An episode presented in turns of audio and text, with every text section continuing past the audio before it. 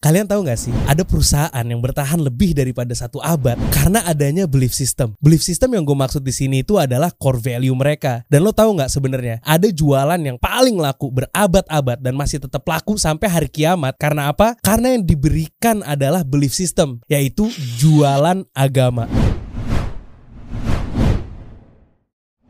Bismillah, Assalamualaikum warahmatullahi wabarakatuh. Konten kali ini bakalan menarik banget. Kenapa gue bilang jualan agama itu udah pasti laku? Sumur hidup sampai hari kiamat pun tetap laku. Ya karena agama adalah sesuatu yang kita yakini. Maksudnya bukan literally jualan ya. Yang gue maksud adalah agama menawarkan sebuah belief system Yang membuat pengikutnya menjadi lebih guided dan lebih baik kehidupannya. Jadi udah pasti agama yang kita anut membawa kita ke arah yang lebih baik. Maka dari itu penganut dan pengikutnya selalu setia dan loyal membela Karena konsistensi kebaikan yang agama agama tawarkan terhadap penganutnya. Bisa nggak ya kita terapkan belief system ini ketika kita membangun perusahaan? Jadi seperti salah satu perusahaan makanan raksasa di dunia, yaitu Danone.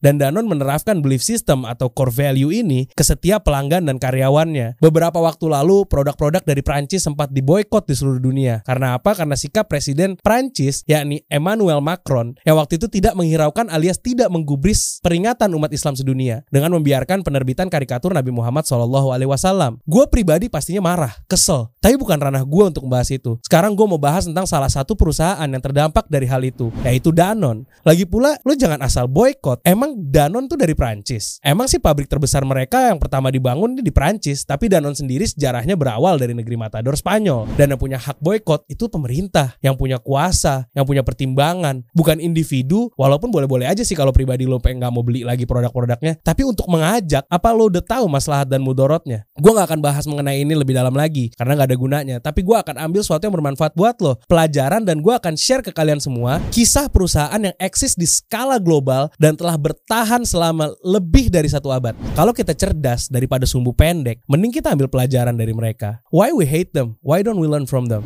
Danone itu perusahaan global yang produksi makanan dan minuman kemasan. Siapa sih yang hari gini nggak pernah mengkonsumsi produk-produk dari Danone? Mulai dari air minum kemasan seperti Aqua, Fit, Myzone, Evian, dan produk susu bayi. Ada Nutrilon, SGM, Bebelak, dari bayi sampai orang dewasa udah pernah mengkonsumsi produk Danon kan. Mau heran tapi ya ini Danon. Ya gimana nggak takjub sama perusahaan yang satu ini. Rata-rata semua produk yang mereka produksi mampu diterima sama konsumen dengan baik lagi. Kisah Danon dimulai pada tahun 1919 di Barcelona, salah satu kota yang berada di negeri Matador yaitu Spanyol. Kalian harus tahu sejarah menarik dari perusahaan ini. Perjalanannya dimulai dari terlahirnya sebuah produk yang dibuat dari keresahan seorang pria yang bernama Isaac Carasso. Dia ingin membuat perubahan positif di akhir Perang Dunia Pertama, di mana di zaman itu banyak orang yang menderita gangguan usus karena kekurangan gizi. Rata-rata menyerang anak-anak akibat kebersihan yang buruk di zaman itu. Siapa sih Isaac Karaso ini? Dia adalah seorang dokter yang tertarik pada karya seorang ilmuwan Rusia, Elie Michniko, pemenang hadiah Nobel dalam bidang kedokteran dan khususnya perkembangan dalam probiotik. Dan pada tahun 1919,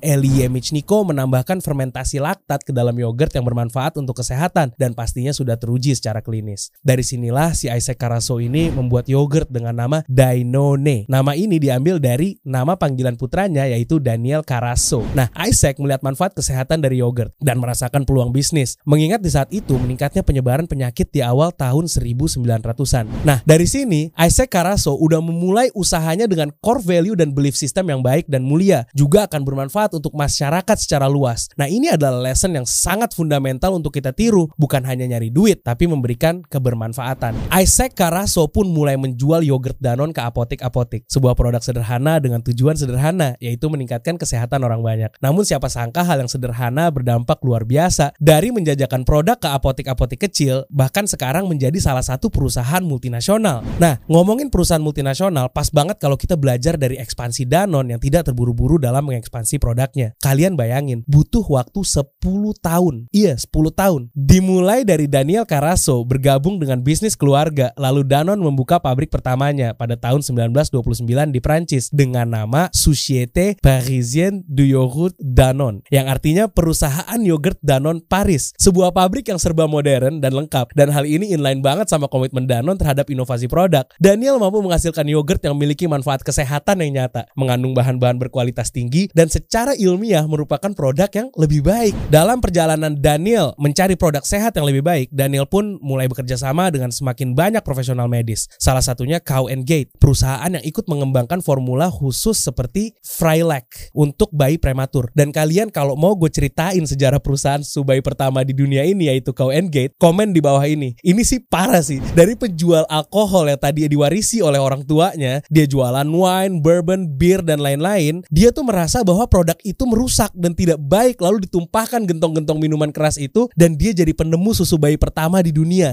Jadi jangan lupa komen, oke? Okay? Menarik banget nih ceritanya. Kita balik lagi ke Danon. Selama Perang Dunia Kedua pada tahun 1942, Daniel Carasso akhirnya memperluas Danon melintasi benua Atlantik dan menetap di New York. Dia mengubah Danone menjadi Danon. Kenapa nggak dinamai Danone? Malah berganti nama menjadi Danon. Jadi perubahan nama Danon agar secara pengucapannya lebih friendly bagi orang lokal di Amerika. Sampai saat ini kita udah belajar poin yang kedua. Setelah yang pertama tadi kita belajar tentang konsisten terhadap core value, yang kedua ini kita belajar tentang brand agar gampang diingat harus mudah diucapkan. Kalau kita bikin brand dengan nama yang sulit disebut, pasti jarang banget kan yang ingat sama brand tersebut. Namun, ekspansi di Amerika menjadi perjalanan yang menantang karena tidak banyak orang yang aware tentang kesehatan. Kesuksesan pun datang ketika Danone pada akhirnya memodifikasi produknya dengan menambahkan essence strawberry untuk sentuhan manis di dalam yogurt Danone. Jadi dulu yang mikir yogurt Danone untuk kesehatan pasti rasanya nggak enak, terlalu clean, bahkan rasanya hambar. Danone pun melakukan inovasi produk, jadilah yogurt sehat, enak dan menarik dengan tampilan yang lebih berwarna. Nah, dari sinilah Danone mengalihkan fokusnya dari apa yang mereka produksi menjadi apa yang diinginkan oleh pasar, walaupun tetap pada core value mereka atau belief system mereka, yaitu produk yang menyehatkan. Dan pastinya juga kita harus belajar dari kesuksesan Danone. Suksesnya mereka menganalisa permintaan konsumen yang berbeda. Danone juga berhasil dalam mengelola resiko. Seperti ketika mereka melakukan verifikasi dalam menawarkan produk-produk baru, seperti riset mereka ke market dan lain sebagainya. Mereka sangat fokus terhadap produk-produk yang cocok dengan core produk mereka. Dan itulah kenapa mereka fokus terhadap kesehatan, makanya mereka produksi nutrisi dan makanan bayi juga. Tidak hanya dalam perluasan produk, fokus inti ini terus diperhatikan ketika mereka dengan cepatnya mendivestasikan bisnis saus dan biskuit yang sebelumnya mereka akuisisi. Ya, contohnya seperti biskuit Jacobs. Mereka juga memanfaatkan potensi dari kemajuan digitalisasi lewat teknologi dan AI untuk meningkatkan hasil. Nah, berbicara mengenai ekspansi dan teknologi, jangan buru-buru scale up atau buka cabang di sana sini sebelum kita bisa rapi dalam mengelola bisnis kita. Jadi sistem yang belum terintegrasi justru membuat bisnis kalian jadi berantakan. Dan ini relate banget sama konsep dari Zahir ERP. Yes, Zahir ERP mampu memberikan solusi yang terintegrasi untuk seluruh lini bisnis dan departemen di perusahaan kalian. Kalian pasti butuh banget software kayak gini. Implementasinya cepat dan after sales service-nya juga jangan diragukan lagi. Sudah pasti di-maintain dengan baik. Dan yang terpenting, flexibility customization-nya bisa disesuaikan dengan kebutuhan bisnis kalian. Zahir ERP punya banyak fitur unggulan, mulai dari Analytics Business Intelligence, Digital Approval, Application Programming Interface, semua itu terintegrasi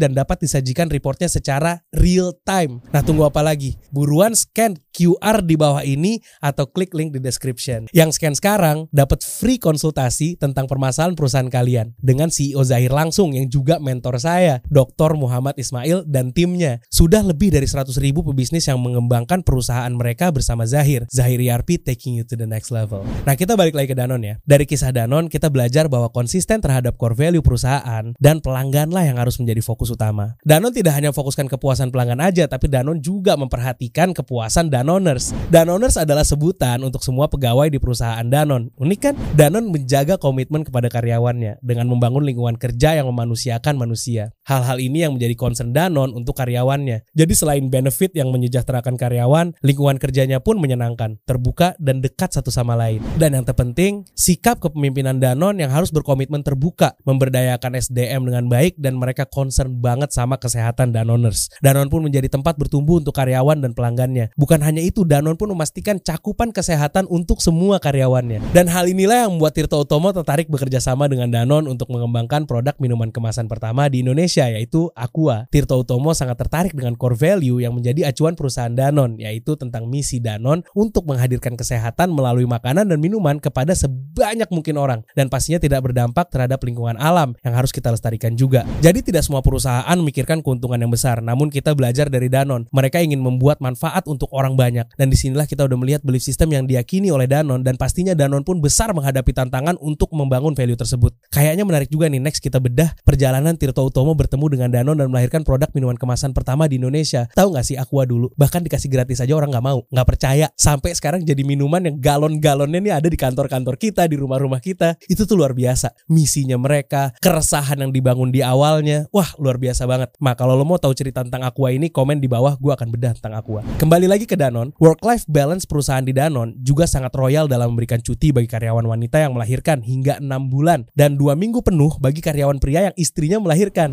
Hits, aturan ini sudah dibuat jauh sebelum pembaharuan rancangan undang-undang kesejahteraan ibu dan anak. Mereka sudah menerapkan aturan ini sejak tahun 2016 dan yang menariknya cuti melahirkan bukan hanya untuk karyawan wanita saja, tapi karyawan pria juga diberikan cuti melahirkan untuk mendampingi istrinya. Keren banget kan? Jadi benar-benar mereka tuh peduli banget sama Danoners. Bahkan hari ini dengan tagline Danon One Planet One Health, Danon terus mengembangkan produk berkualitas yang terbuat dari bahan-bahan alami untuk melindungi kesehatan manusia dan packaging yang ramah lingkungan untuk menjaga planet kita dari solid waste yang berbahaya. Dan perusahaan ini pun semakin berkembang dengan teknologi-teknologinya. Nah, diversifikasi yang dilakukan juga dijaga sedemikian rupa agar tetap sejalan dengan core bisnisnya supaya bisnis Danon tetap berada di jalur produk yang mengutamakan kesehatan seperti nutrisi dan makanan bayi. Yuk lebih kenal dekat lagi dengan pelanggan kita agar kita bisa menawarkan produk-produk dan memberikan pelayanan yang tepat untuk pelanggan kita. Dan juga ingat keberhasilan Danon tidak lepas dari konsistensi mereka terhadap core value mereka dan itu penting. Apakah perusahaan yang lo punya sekarang atau bisnis yang lo punya atau perusahaan tempat lo bekerja sudah menerapkan core value sebagaimana Danon menerapkannya? Nah, next week tulis di komen ya mau bahas apa lagi kita.